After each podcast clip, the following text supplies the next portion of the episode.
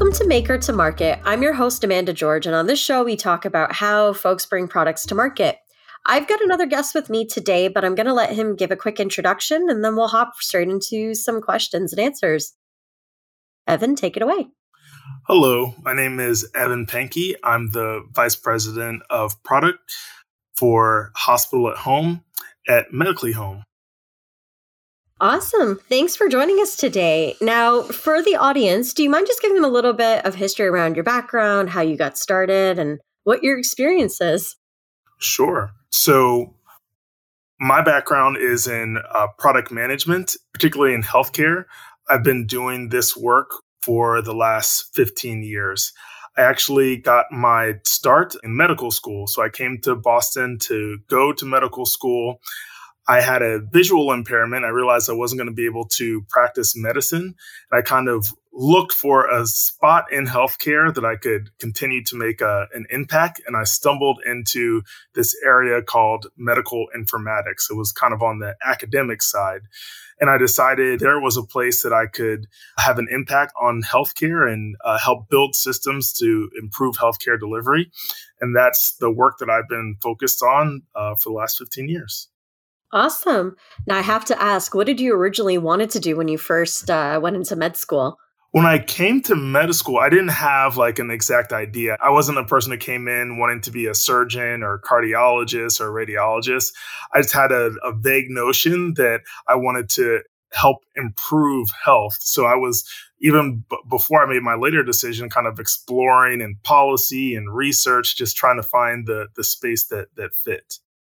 That's awesome. And the reason why I asked is because it seems to be a little bit of a sub theme on the show that's kind of coming up is a lot of our guests, including yourself right now, have mentioned that, you know, where they started isn't where they thought they would be. And I think it's important for our audience to kind of know that there is more than just what something says. You know, in your case, there's more than just med school. It's not just about being a surgeon or a doctor. As you mentioned, you needed to find your niche. And I think that's an interesting sort of niche that you kind of went into.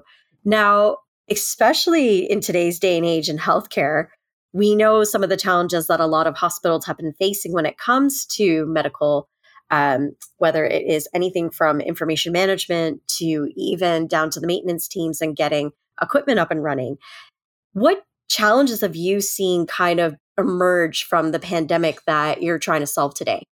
Sure. So my journey at Medically Home started right before the pandemic. Before the pandemic, we were trying to build a platform to support safe clinical care for acutely ill patients at, at home. And we were kind of in, in the beginning stages of that journey. We had proven clinically that it could be done uh, safely. We had a phenomenal team of doctors and nurses and, and technologists, people from many different dimensions. But then during the pandemic, the, the demand for that kind of service uh, took off. So we really had to go into hyperdrive as far as the platform that we were building because uh, the the demand just instantly materialized and and we were really off to the races.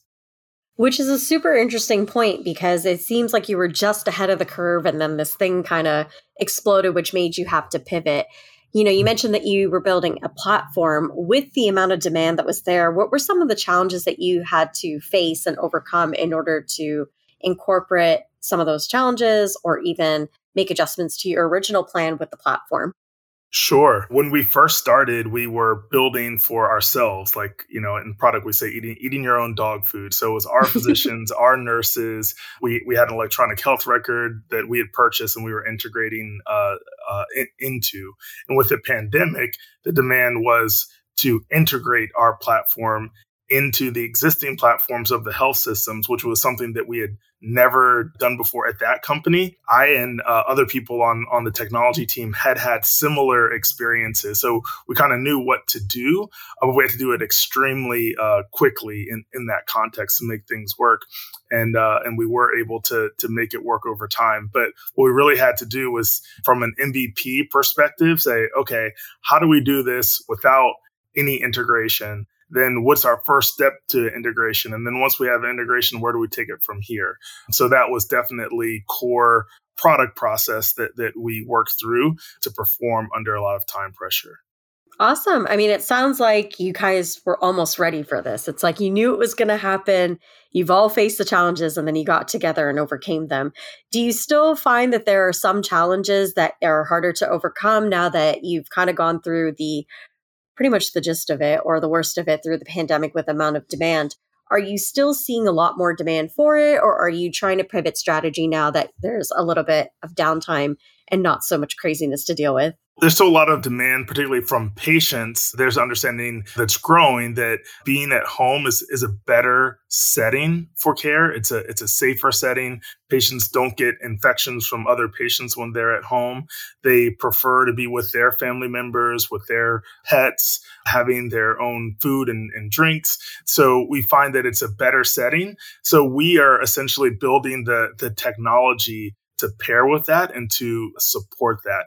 And building services in addition to the technology that delivers timely uh, kind of human centered care in the home setting and having to solve a, a myriad of operational and technical challenges uh, while we're doing that and uh, that that's been the fun and rewarding part of this journey that we're still certainly on. Yeah. And for the audience, because this is sort of a newer topic and one that we haven't discussed on the show in depth either, what are some of the typical scenarios that your patients go through on a day to day that you are trying to solve for them? Because I think it ranges. When most people think acute or critical care, they're thinking of someone maybe in a bed or the most extreme version of it. But just want to clarify it for the audience so we're not going down the weirdest scenario well, in their minds. Sure.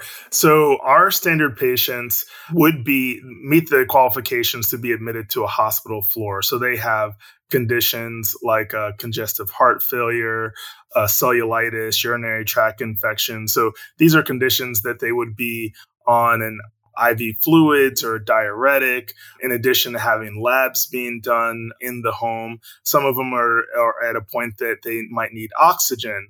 So our our system, our platform, and services around that uh, deliver all of that equipment management to the home. In addition to having a physician and nurse available and assigned twenty four seven. Thank you for clarifying that. Now, one thing that's also a little bit interesting because I'm assuming you're also US based, or we know that you are US based. In public sectors, there may be challenges where it's much harder to get that level of equipment or even private care accessible to other members. How do you kind of create a solution around that? Especially for countries or if you're looking to go global, how would you solve something like that? So currently, as you mentioned, we're in the US. The context that we were able to kind of solve and grow this very quickly was during the pandemic. There was a, a waiver that allowed us to take care of Medicare patients. So for people not from the US. Those are people age 65 or, or above, where the, the government uh, will pay for inpatient hospital stays. So that has uh, been able to allow us to, to reach a large number of patients here in the US. Currently, that's where the our company Medically Home is focused. Although we have participated uh, this year in the World Hospital at Home conference, so we're definitely in conversation with folks uh, around the globe and kind of comparing notes and, and how this is done in, in other countries. That's awesome to hear because I think it's it's definitely something that's top of mind. I think for everyone now that we've all gone through a pandemic, have seen how healthcare systems have been struggling, et cetera. Here in Canada, we do have public health care. And if you ask any Canadians, the, the crown jewel of being Canadian, it is the thing you depend on and live on. But what people fail to realize is that it's been an overstressed system for quite some time. So it's interesting to hear that there are conversations like this. I think it's also going to be interesting as we start to, to look at healthcare a little bit differently and make it more accessible how patients or even just your average citizen will adopt these newer technologies. Now, in terms of technologies that you're using, what are some of the integrations that you think are going to help you down the future? Because these days it seems like everyone has a smart device of some sort that can do some sort of health record tracking. So are you utilizing things like at home devices, fitness apps, etc.? Sure. So in the in the context of our, our current solution, uh, we send a tablet to each patient's home. We actually have a paramedic take the patient from the emergency room back to their home and either that paramedic or another member of our of our service partner network will actually install all of our technology in their home so that includes a tablet that uh, can connect to Bluetooth connected devices like a blood pressure cuff, a finger pulse oximeter to measure oxygen, a weight scale. All those things are Bluetooth connected into our platform. We even provide redundant internet through a, a, Cradlepoint. So even if the patient doesn't have great internet, we can always get them connected. And we even have a backup battery if, if power is down or out. So we really focus on on redundancy in the home uh, through the the platform that we provide to the patients. It sounds like you've almost thought of everything needed because I was just about to say, I was just watching, and I may have mentioned this on my last podcast episode with Chris as well. I was watching Working with Barack Obama, and he was working with a patient or with a lady in Mississippi who has her own home care that also is funded by Medicare. And, you know, everybody thinks that you're working in health tech or whatever the case may be, you're taking home a ton of money. And it was very humbling to hear her say that even though patients are her number one, she is not taking anything home just for the sake of sacrificing to make sure that her patients are happy. So it's interesting to hear that you've also provided that because some of the challenges that she mentioned was getting some of those, the right devices, the right setup for that patient could be a challenge. And she has even gone as far as taking money out of her own pocket to make sure that those patients have those things. So it's interesting that you've also thought of those and put them into the platform or thought of it as part of the process. Now, one of the things that we kind of dive a lot around as a topic on this show is what are some of the things that you wish someone had told you throughout your career? What advice would you give our audience? Sure. Things that I've learned along the way. Uh, we, we mentioned this when it comes to product and innovation, and I say this not being a surfer, but you you need to have your board in the water before the wave hits. So oftentimes we, I see people who want to be in technology that are chasing behind trends, but to really be on, on the cusp, you have to find a, a problem, and I'd say a problem over a solution a problem that's that's really timely and ripe to solve, even when it's hard, uh, because you need to be in that position to take advantage to to really make a move or a change in the market. Absolutely, and I think it's something we we don't really talk about a lot. Is where do you find these niches? And sometimes, you know, in your case, it came from going through med school and knowing that being in the hospital setting wasn't exactly for you versus some of our other guests have kind of talked about you know they've stumbled across it along the way. And you know you brought up a great point around following trends which i have to ask next. How do you see ai fitting into your future? Do you think there's going to be chances for improvement ways that it will help automate tasks for you? Where do you see it playing a role in patient care? Sure. So I think that I look at artificial intelligence as as a tool and I and I pair it with like a machine learning. So certainly when there's something that's happening over and over again, how can we learn from that rapidly? How can we feed that forward to improve a process? People make mistakes one out of every 100 task if they're working and performing at a really high level. And uh, most of us, I know myself, I don't perform at that level on on all things all, all the time. So I think that we when we use technology to support what people are, are doing, and we can reflect the learnings of, of the past to to reduce that error rate, that's the the best use of, of technology. And I think machine learning and artificial intelligence uh, falls squarely in there for for medically home, we really focus on that human to human interaction. So a patient is assigned a doctor and a nurse 24 7. And that's that's really important for us as those being the key touch points for, for interactions. Thank you. Now, it's nice to hear that a lot of your development work is kind of centered around the human to human interaction, which is something that I think we don't see a lot of. On a couple of past episodes, we have kind of dived into topics where we talk about design around how humans interact. And I think it's interesting that you took the approach of going from the human human patient to doctor or patient to nurse approach on how to make that process easier what really drove that conversation and you know instead where did is that where you started on the product design and then decided to decide to build the platform around it or was it the other way around? Uh, at Medically Home, we are definitely kind of led by by a clinical perspective. My my closest colleague is a, a nurse who was a director at a large hospital system here in Boston, a Mass General Hospital, and then uh, here at Medically Home ran the what was the nursing director. And I've really worked uh, closely with her. Her name is Jess, in understanding from the nurse's perspective what kind of humanistic care is. And then we wrap the technology around that. That's awesome because I feel like I don't hear as much. It's almost like you ran your own focus group with your own employees to understand the people, the process, and what's needed to design around that. And I feel like it's an important step that kind of gets overlooked because we talk a lot about research, especially when it comes to product development. And there's so many different frameworks that are available on the internet, whether if you wanted to take the human approach, the jobs to be done framework could be used. You know, you could do a focus group as you've done to build the platform around how someone actually can work around that into the way that their processes are. And then there's also the I'm just going to design a product. With all the different frameworks that are out there and even just the skill set needed to kind of understand how to use them, what kind of skills have you kind of picked up over the years or dropped over the years? Because I feel like that's one that, as time goes on, especially when it comes to IT, you're, what's old is new, what's new is old, and things that disappeared come back again. Sure.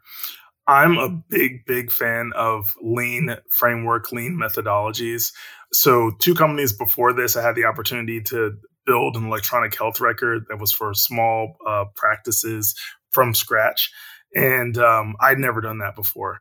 No one gave me any instructions. So I was like, let me read what I can find as best practices. And I used the lean methodology. I used lean canvas, lean startup at the time, and it, it worked like magic. Like it helped me to anticipate what the next set of needs were and and approaches were. So I'm I'm really big fan of of that framework. More recently, I, I really like the the lean product playbook for for product folks. It translates the lean startup methodology into kind of some tactical best practices. And I think that really does pair well with jobs to be done. I say overall, focus on the the operational solution of the problem first and then layer in the technology i find that's the the most effective approach I love that. Now, I also got to ask because you brought it up a little bit earlier around trends. It, it almost feels like trends are very um, consumer focused in a lot of ways. How do trends like AI, AR, VR, things like that, do they typically hit the healthcare sector as quickly? Or is it just something you just kind of keep an eye on?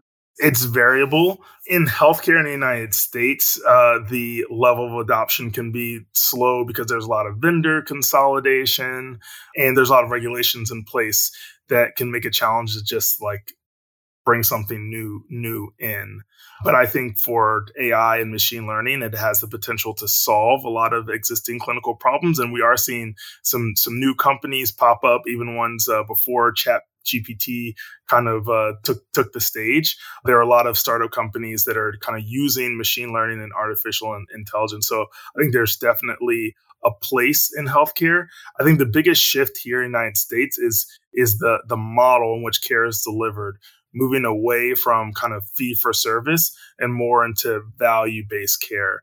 And and for me as a product professional at this point, I'm I'm only interested in joining and working in companies that are have that value based orientation because the technology that you build is going to be really entrenched in the business model that you're building in. So to me, I want to believe in the business model so I can believe in the solution that's going to come from it. That is an awesome answer.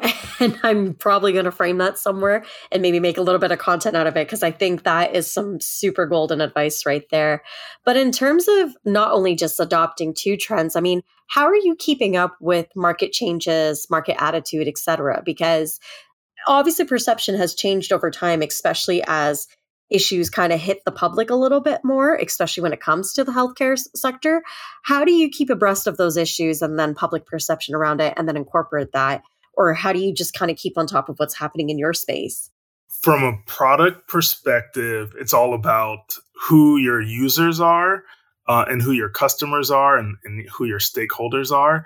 So in in this role and and for this product for medically home and treating patients in, in home, it's actually being in touch with patients and patient trends, being in touch with nurses and, and physicians, in addition to the hospital systems and, and payers that, that we work with. Because attitudes are, are evolving rapidly, especially in the context of the pandemic. We're all forced to be at home, and now we have options. You know, physicians and nurses are experiencing like uh, burnout, uh, where they're they were stressed by working uh, in hospital systems under dire circumstances in the pandemic, and now we're all kind of recalibrating to what's a good work life balance. How do I want to work? Where do I want to work? And it's the same thing with with patients as well. So I think having access as a product professional to users broader than just your customers is critically important. That is a great answer, which is the perfect segue into my next question, which is what are your hopes for the future? What do you hope will solve challenges that we can overcome, or even just things that you hope to see just kind of happen with technology? I want to be part of systems that are building uh, solutions, even beyond technology, that allow people to be whole and happy people. And that is really something that's uh, evolving in time. And that's why I say the business model really matters. It should be aligned with your ethics and your, your perspective for the work, for me, for the work that I'm doing to be uh, fulfilling. So I think the future in healthcare, we say that an ounce of prevention is better than, than a pound of cure.